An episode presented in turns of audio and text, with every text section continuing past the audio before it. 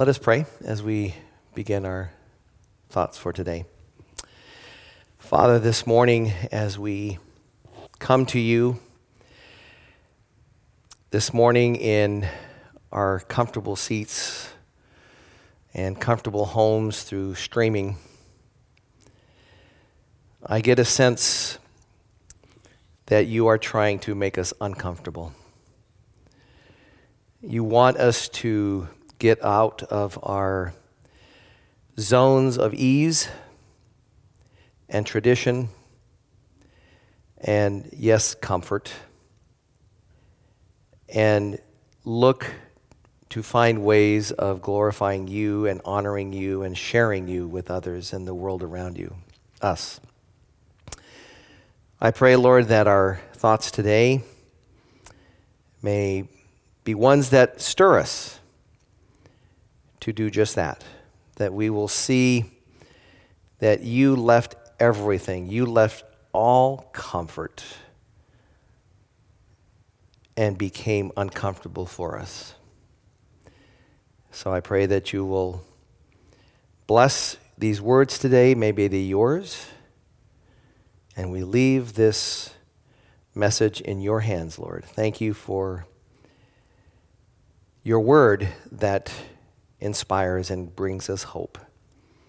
In Jesus' name, amen. Well, I have already been blessed. Um, thank you very much, Melanie, for last minute. I just asked her this morning if she would play the piano. I didn't know she was going to be here. And uh, she is so willing, sure. And she just got up and played, and that was very nice. And uh, I like the children's story. Um, God definitely brings us to places where we least expect Him to. And I am learning that lesson very hard. 2021, I'll mention more, but it was a transition year for me. And um, sometimes God brings us to places so that not only He can teach us, things about ourselves that we didn't even know. But He brings us to places where we can bless others, sometimes to the discomfort of ourselves. It's important to see life through the eyes of God. I was enormously blessed by um, Abby, your song. Appreciate it very, very much. I really think that we could go home. Um, the hymn that um, Abby and uh, our sister Al Marine, thank you very much. Al Marine, I'm always blessed. You always have, she always has a smile on her face. Um, and the song Leaning on the Everlasting Arms, I'm going to use a couple of hymns um, as introduction to my thoughts for today. Um, what have I to dread? What have I to fear? Leaning on the everlasting arms, I have blessed peace with my Lord so near. Leaning on the everlasting arms. Then our opening hymn, which I hope you caught verse 3. Yes, 'tis so sweet to trust in Jesus, just from sin and self to cease, just from Jesus simply taking life and rest and joy and peace. I'm so glad I learned to trust Jesus, precious Savior friend, and I know that you are with me and will be with me till the end. Jesus, Jesus, how I trust you, how I've proved you o'er and o'er. Jesus, Jesus, precious Jesus, oh, for grace to trust him more. A couple months ago, I preached a sermon um, and in that sermon, I shared with you the difficulty that I had had in this last year Didn't get into them, there's no need to. Um, but it really challenged my faith like nothing has ever in my life. And I believe that God has brought me through um, better and closer, for which I praise Him. There's a text that I have made um, my resolve for this year. It is going to be my theme text. And that's in 1 Corinthians chapter 2, verse 2. I have resolved that I want to know nothing else except Jesus Christ and Him crucified. I believe that many of us go through life, most of us, if not all of us, go through life afraid of the boogeyman in some way, shape, or form. We start out as little kids afraid of the boogeyman. Mommy, daddy, I hear noises. To this day, I can still scare my wife, and I'm the only one in the house. Um, you know, just showing up un- unannounced. Not that she's afraid of me, it's just I showed up suddenly. Um, we have these innate fears, deep fears. If you remember when the shepherds were out in the field and the angels came, they were sorely afraid. And the angel said, Do not be afraid. When the women came to the tomb and they saw the two men who were angels. They were terrified. And the first thing that the angel said is, Don't be afraid. When the disciples, Cleopas and his friend, showed up in the upper room there after Jesus had been crucified and arisen, and they had that experience on the road to Emmaus with Jesus. In Luke 24, it says that they were all locked up in a room. They thought that the same leaders who had killed Jesus were going to come and kill them next. And so they were locked up and hiding, very, very cowardly, timid, and afraid in the upper room. And all of a sudden, you know, Jesus well, they knock on the door, the Cleopas and his friend, and they tell them about the experience, and all of a sudden Jesus just appears. And the first thing that they do is they're frightened. And Jesus says, Don't be afraid, peace be unto you. If you'll notice through the writings of Paul, all through his writings, many of his books, he starts with the words grace and peace. Friends, this morning, before I even start my comments, and they're going to be short, before I start my comments, I want you to know that God's attitude towards you is grace and peace all the time. God desires nothing but our best good. He wants to do everything He can to do that, and oftentimes, the reason we are afraid is because we do not believe.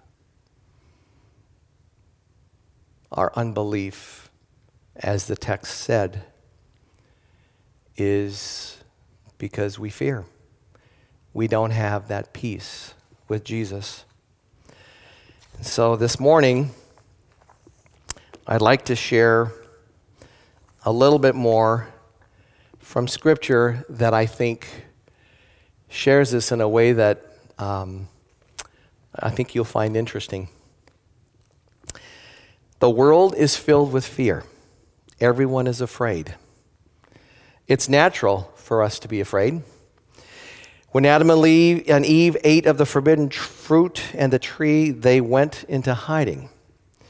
When God came around looking for them, as he usually did, they probably thought he was coming around to kill them because they had been told that they were going to die when they ate the fruit and the fruit itself didn't kill them. So when God finally came around, when they were hiding, God said, Where are you? And their response, We heard your voice and we hid ourselves because we were afraid. The kind of fear is a result of the fall. When we separate ourselves from God, it's automatic that fear comes in. It's not the same fear that identified in Revelation 14, which says that the everlasting gospel is to fear God. We know this because in Exodus 20:20, 20, and let me get my little trusty thing here. Exodus 20:20 20 says, "Do not fear, for God has come to test you that his fear may be before you, so that you may not sin." Moses tells them not to be afraid, but to have God's fear within them so as not to sin. These are two very different and opposite types of fear the natural fear and the spiritual fear of God. When we have the fear of God, we will fear nothing else. When Jesus went out into the wilderness after his baptism and he fasted for 40 days, he was there alone with the elements of darkness and cold and the wildlife and had nowhere to sleep. As he would often say, the Son of Man has nowhere to lay his head. And yet, Jesus never feared anything. He knew his Father and he trusted his Father and he simply focused on his mission, which was you and me. That was his only focus to save us. And because of that, he trusted in his Father. There's a context of a story that I'm going to give you before I share my thoughts for today. Most of you know the story. But for those of you who don't, I'd like to bring you within the context of what I'm about to say because it's important that you understand. So in Daniel, we have the exile of uh, the nation of Judah, and Daniel and his three companions become the focal point of the book of Daniel. Daniel has an amazing experience in chapter one where he proves himself and the king makes he and his friends leaders because they decided to honor God. The chapter is really all about those who honor God, God honors them. But then in Daniel chapter 2, Daniel, with more of his influence, he is in front of the king, part of their, uh, the wise men, and, and so on and so forth. And Daniel is called upon because Nebuchadnezzar has this dream, and he dreams about this big image. Of course, he asks the, the, the satraps and all those people if they can tell him the dream and then tell him the interpretation. And of course, they say, well, pff, no one can read minds. And so he's about to have him killed, and then Daniel is asked to come, and he prays to God, and he comes to the king, and he says, "Oh, king, there's only some, only one person who can give you your dream and its interpretation, and that's God Himself.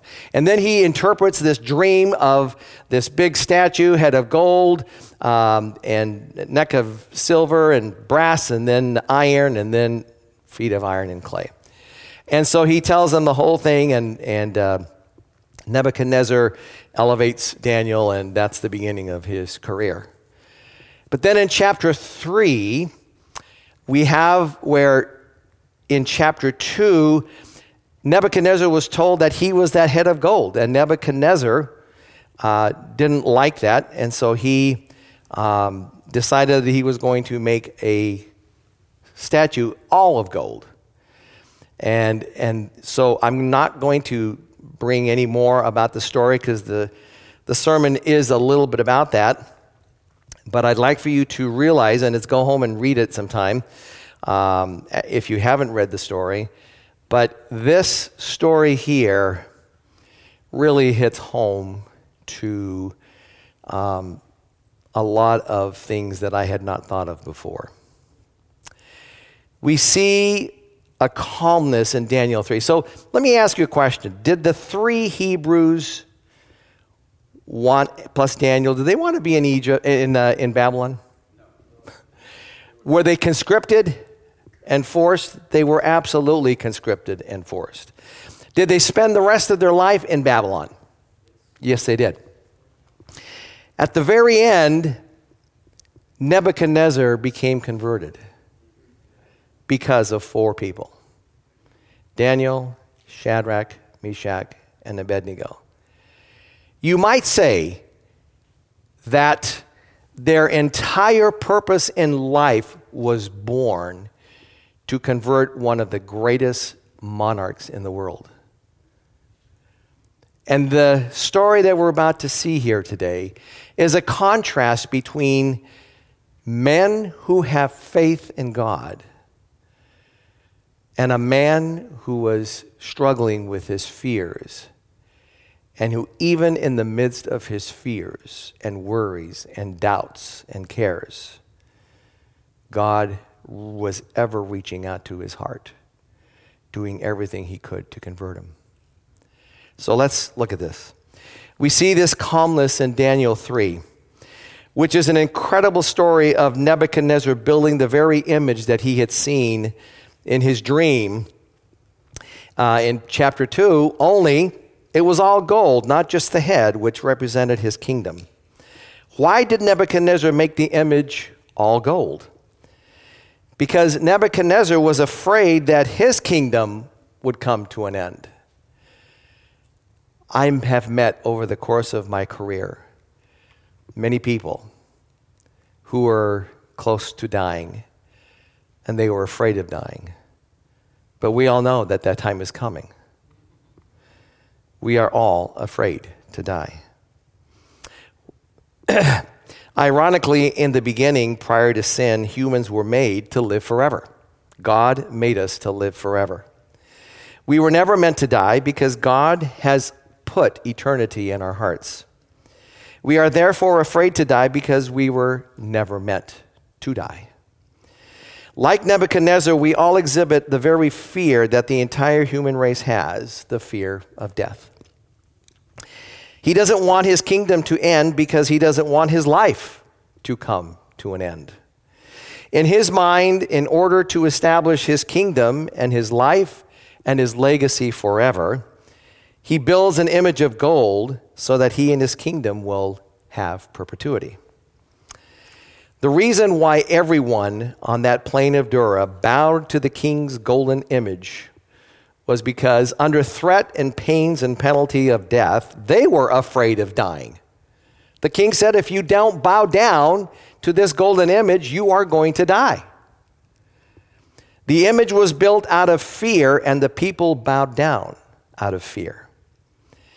And yet, when the music sounded and everyone bowed down to that image, we see three brave men who were not bowing. Why? Why do you think? They were not afraid. They exude absolutely no fear at all. Understanding the Daniel 3 story in the context of fear is helpful to further understand the three angels' messages in Revelation 14 of fearing God, which is a holy reverence for God. The only reason the three Hebrew young men didn't fear the king was because they feared God. And they had no other fear except the love of God. Without the fear of God in your heart, all of you all of your other fears will only get larger and loom bigger over time. Only the fear of God will banish all your fears in life. And here is our text There is no fear in love, for perfect love casts out all fear. He who fears has not been made perfect in love. So the more you love, the less you fear. The more fear you have, the less love of God. The love of God and the fear of God are one in the same. They are synonyms. The everlasting gospel calls us to fear God, which in essence means to love God. The only way that we can do that is to trust and obey. The more we do that, the less natural fear we have. In, our, in my sermon two months ago, remember there were two things that I said that you can do to have a closer relationship with people, just anyone, that is to have someone who is trustworthy. You can't trust someone unless they're trustworthy. And then, second of all, spend take the time to get to trust them. How do you do that? You spend time. My wife and I have been married coming up on 43 years. We, I'm sorry, we just did for 43 years. Um, and the reason why we trust each other is because we've spent time together, we've communicated together, we've talked together, we've learned about each other that makes us trust each other. And that is no different in your relationship with God. So in Daniel 3, these men refused to bow down and worship the image. And let's pick up the story in verse 13. Then Nebuchadnezzar, in rage and fury, gave the command to bring these three men. And so they brought these men before the king, and Nebuchadnezzar spoke, saying, It is, is it true that you do not serve my gods and worship the gold image which I have set up? But in the king's mind, he's thinking something different than what he's actually saying. What he is really thinking but not saying is this is it true that you are not afraid? Because he's the king and he is afraid, and so are all the others bowing down, including the mightiest leaders. At that moment, Nebuchadnezzar is finding it amazing to actually find some people who are not afraid in life. He could tell that they had something that he didn't have, which was a calm peace and that was making him quite upset. People need and are looking for the same kind of calm and peace that is eluding them.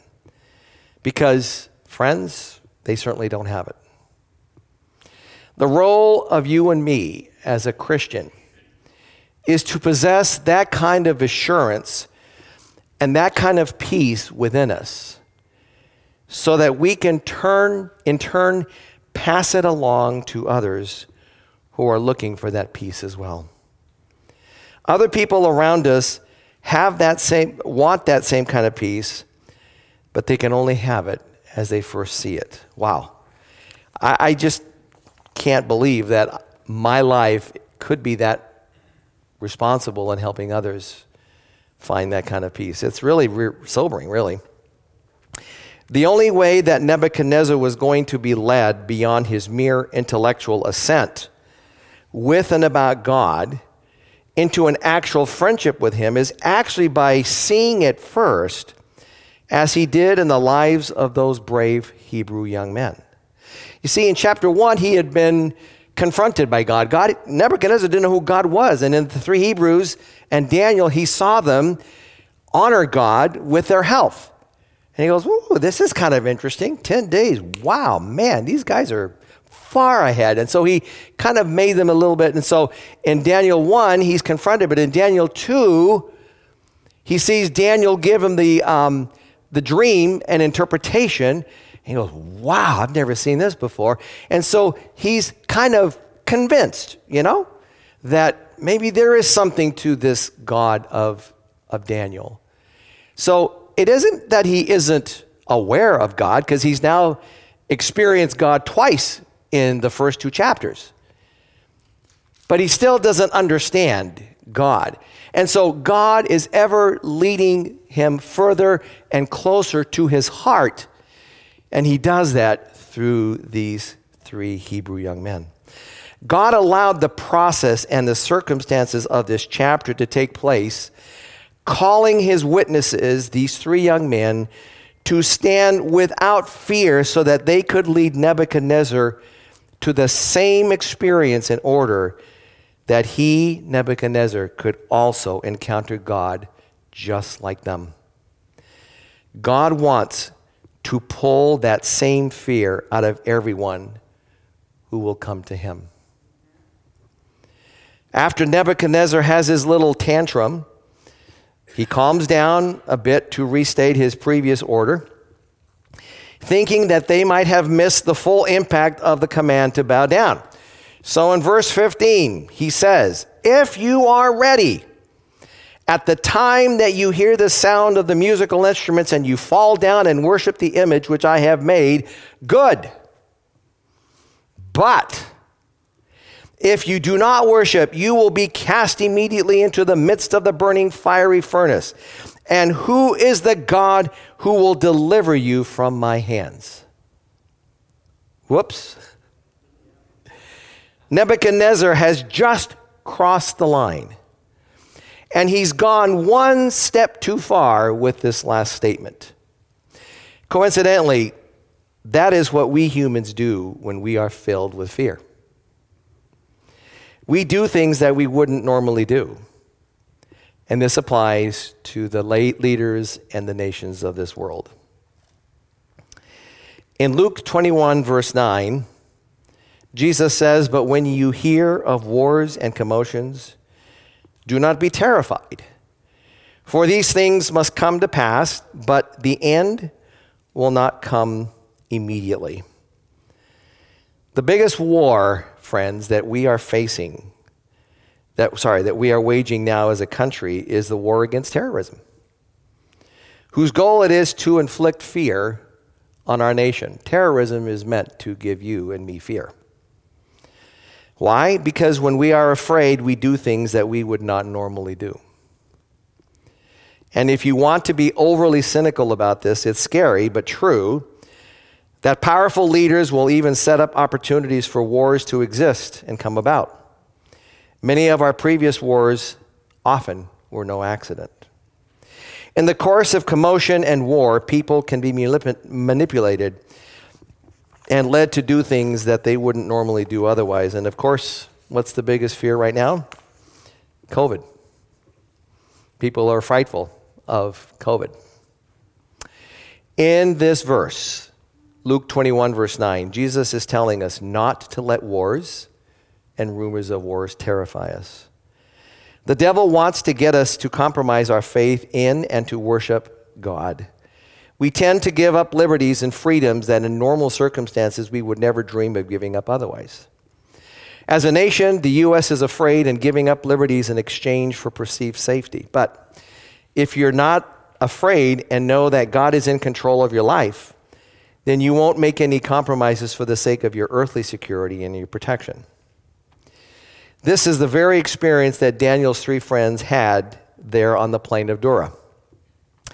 They would not compromise on anything that the king did or said. So when Nebuchadnezzar said, Maybe you just didn't hear me correctly, I said, that if you don't worship and bow down the golden image, you are going to die in a very hot fire. And oh, by the way, who is the God who can save you? But notice the response from these young men absolutely beautiful and powerful. Verse 10. Sorry, verse 16. And they said to the king, O Nebuchadnezzar, we have no need to answer you in this matter. If that is the case, our God, whom we serve, is able to deliver us from the burning fiery furnace, and he will deliver us from your hand.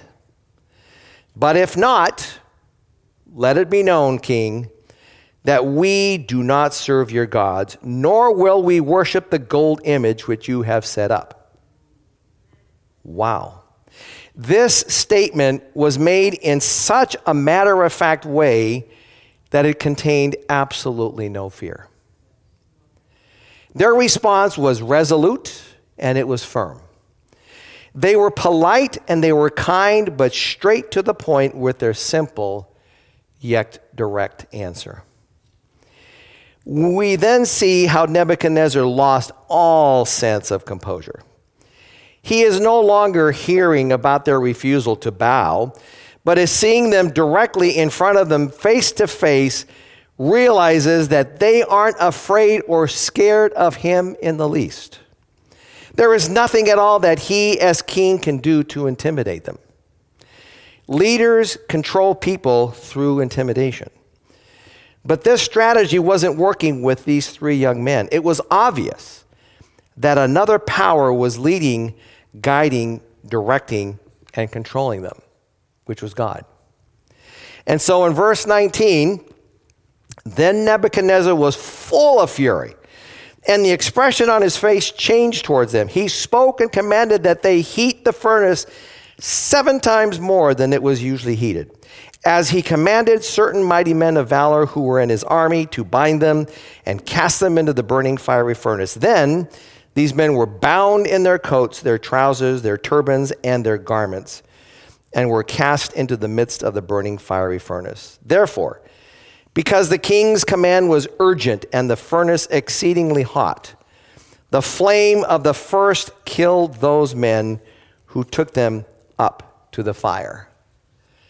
So, if you can see it in your mind's eye, they bind these three men the king's men take them up there, and who ends up dying but the men who take them up there? And they're just immediately destroyed. These mightiest men in the kingdom were slain by this intensive heat as they threw these three men into the fire. Friends, at some point in our life, we are going to die anyway. So why not go willingly all the way with God? We are only safe when we entrust our life completely to God and go all the way into His presence with His relationship and our relationship with Him. These young men did not compromise or fall short, but went fully committed to God into the fire, irrespective of the consequences. After all, this is where Jesus is He's in the fire. The fire represents the trials and the difficulties that we are going through, but God will use the fire to refine and restore you into a better person, worthy to withstand anything through His grace and His help. We can trust that He will be in that fire with us no matter what is happening to us. I can testify that this last year, I felt a lot of that fire. And I'll be honest, as I was two months ago, it was challenging my faith. But I found that the more I looked to Jesus and the more I continued reading about him every day and trusting him and, and believing him and accepting him and just coming to Him and just asking Him to help me, that I can say that I've been through the fire and He's been with me. Don't pull back and think that you are strong enough to withstand this fire. Because if you do, your fate will be like that of the mighty men who threw them into the fire and died themselves because the fire was too intense and hot. Friends, don't go through that fire alone. You can't. Only God can do that with you. Do not resist, but willingly step into that fire knowing that Jesus is already there. Verse 23 And these three men fell down, bound into the midst of the burning fiery furnace. The king Nebuchadnezzar was astonished. He rose up in haste and saying, spoke, saying to his counselors, Did we not cast three men bound into the midst of the fire? And they answered and said to the king, True, O king. These men were yesing him to death because they were too afraid to disagree to him, with him. Oh, yeah, yeah, yeah, we, we, we, we threw, t- we, we, we threw three. Verse 25. But look, he said, I see four men loose walking in the midst of the fire, and they are not hurt. And the form of the fourth is like the Son of Man. How did the king know to call Jesus the Son of Man? Evidently, Nebuchadnezzar in chapters 1 and 2, through Daniel and his three friends, had seen enough of Jesus through the lives of these four young men that he was able to somehow discern Jesus in that fire. And so, as he looks into that fire, He sees them loose and walking around and talking with no effort and no harm and no fear. When we trust God, we too can be free. We can be in the hottest trials of our life and yet still be completely free. This is the experience that God has called us to live. The whole point, friend, don't miss this. The whole point of redemption is that we would be free and no longer in bondage to sin and guilt and shame and self and hopelessness and bad habits. Jesus wants to loose and free us from what we bind ourselves in this world to. Things like worry, things that concern us, aspirations, addictions, money, fame, power, notoriety, prestige, whatever it is that you are clinging to, Jesus wants to separate you from. God wants to give us freedom from all this extra baggage that is hanging around our necks. When we are set free, we can become the kind of people that God has always wanted us to be from the very beginning of creation. This is how God created us to be free, completely free in Him. In this freedom, we find our own true identity in God. We don't give up on our identity, but quite the opposite all the things of this world that have hindered us because we held on to them have hampered and encumbered us to the point that our true identity in God could not come forth. These earthly bindings influence in us in the opposite direction that are not in harmony with God's character and the characters that He has created us to become and reveal and exhibit through Him. We are free to be us, but only if we are first in Him. It was a selfless act on God's part to create us this way. God took a risk, but as an other centered, loving, forgiving God, He created us the same way in His image. There is no greater experience than this in life. We know that Jesus lived this way this entire time that he was here on earth. This is why he attracted so many seekers and why he was hated so much by the religious leaders. He had no fear because he had total and complete trust and confidence in his Father. This can be our experience too. God wants us to taste life this way all the time. The kingdom of heaven is something He desperately wants to implant in each one of our hearts. Once we experience this amazing lifestyle, when we compare it to anything else in the world, we will see that it is totally empty compared to what he has to offer. As Nebuchadnezzar looks into that fire, he sees Jesus. So he comes near the doorway of the fiery furnace, and in verse 26, he says, Servants of the Most High God, come out and come here. Then they came from the midst of the fire, and the king's wise men gathered together, and they saw these men on whose body the fire had no power. The hair of their head was not even singed nor were the garments affected, and the smell of fire was not on them. Just let those three things sink in.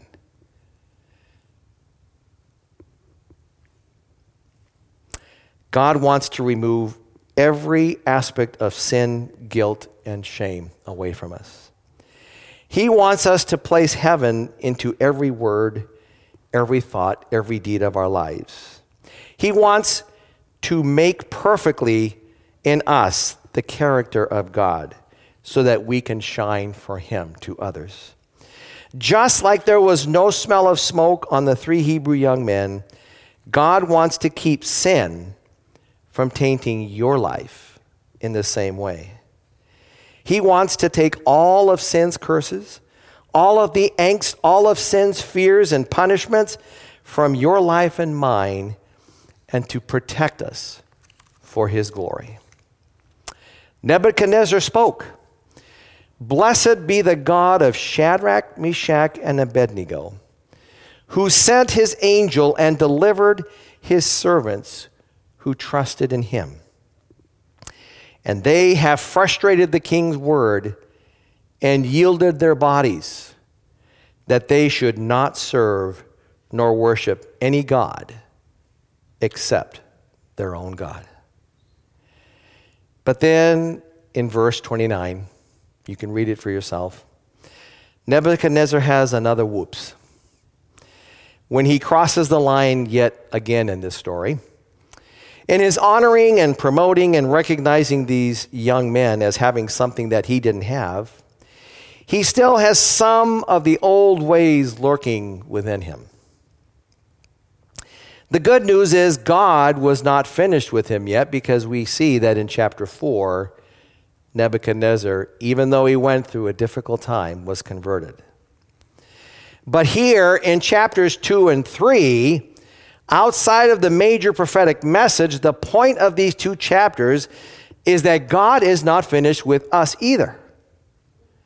If we will let Him continue His process within us, He moves us along gently yet forward.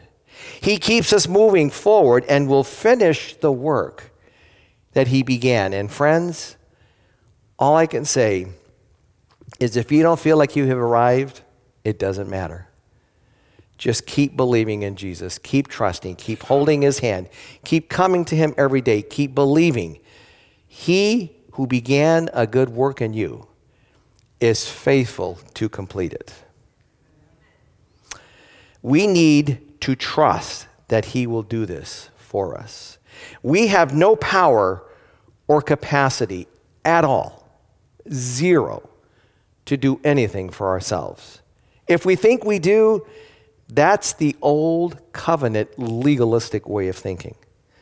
The way you come to God with nothing is the way you continue with God with nothing, and the way He will finish His way in you with nothing. God does it all. When you come to Jesus, you come with nothing. There's a song that I just love Nothing in my hand I bring Simply to the cross I cling. And even when we start making progress with Jesus, inside we will always be selfish and bankrupt to the core. No matter how far forward you're going, you will still be personally, personally, on your own human efforts, bankrupt to the core. But when you depend on God today, it becomes vitally and necessarily important as it was yesterday or as it will be tomorrow. Staying with Jesus every day is as important as coming to Him the first time. The only way we can live our life is to have them connected with Jesus. The greatest danger of our love for Christ is our work for Christ. The more we work we do once we come to Him, the greater danger we have of depending on self even more instead of relying upon Jesus for everything. This is why we are allowed to stumble and fall, so that God can remind us of who we really are and our great need of Him at all points of the day. So, what should you tell yourself every morning as you start the day? We know that we can of our own selves do nothing. We've beaten that to a dead horse in some of my past sermons. John chapter 15, verse 5 Without me, ye can do nothing. But in Philippians, with all things, I can, I can with, with Christ, I can do all things. So, I have a few comments here, just very brief, and then we're done. Here's how Moses would start his day Lord, if you don't go with us or before us, we're not going anywhere. Here's what Abraham would say The Lord will provide. Jacob would say, I won't let you go unless you bless me. Joshua would say, As for me and my house, we will serve the Lord. Samuel said, Speak, Lord, for your servant hears. Nehemiah would say, The joy of the Lord is my strength. David would say, The Lord is my shepherd, I shall not want. This is the day that the Lord has made, and I will rejoice and be glad in it. Solomon would say, Trust in the Lord with all your heart, and lean not unto your own understanding. In all your ways acknowledge him, and he will direct your path. Isaiah would say, Arise and shine, forth, my glory has come. No weapon formed against me shall ever prosper. Jeremiah would say, The Lord has plans to prosper me and not to harm or fail me. Jabez would say, Oh, that you would bless me and enlarge my territory. Ezekiel would say, Any dry bones in my life will live again. And Shadrach and Meshach and Abednego would say, We will not bow down to any image. We will only serve the Lord. Psalm 37, verses 4 and 5. Take delight in the Lord, and he will give you the desires of your heart. Commit your way to the Lord. Trust in him, and he will act. Can God be trusted? You bet he can. But don't believe me. Trust in him and experience him for yourself. Taste and see that the Lord is good. I pray that we will have more confidence in God in 2022. And I thank Melanie for coming up. I think it's 590, is it, for our closing hymn?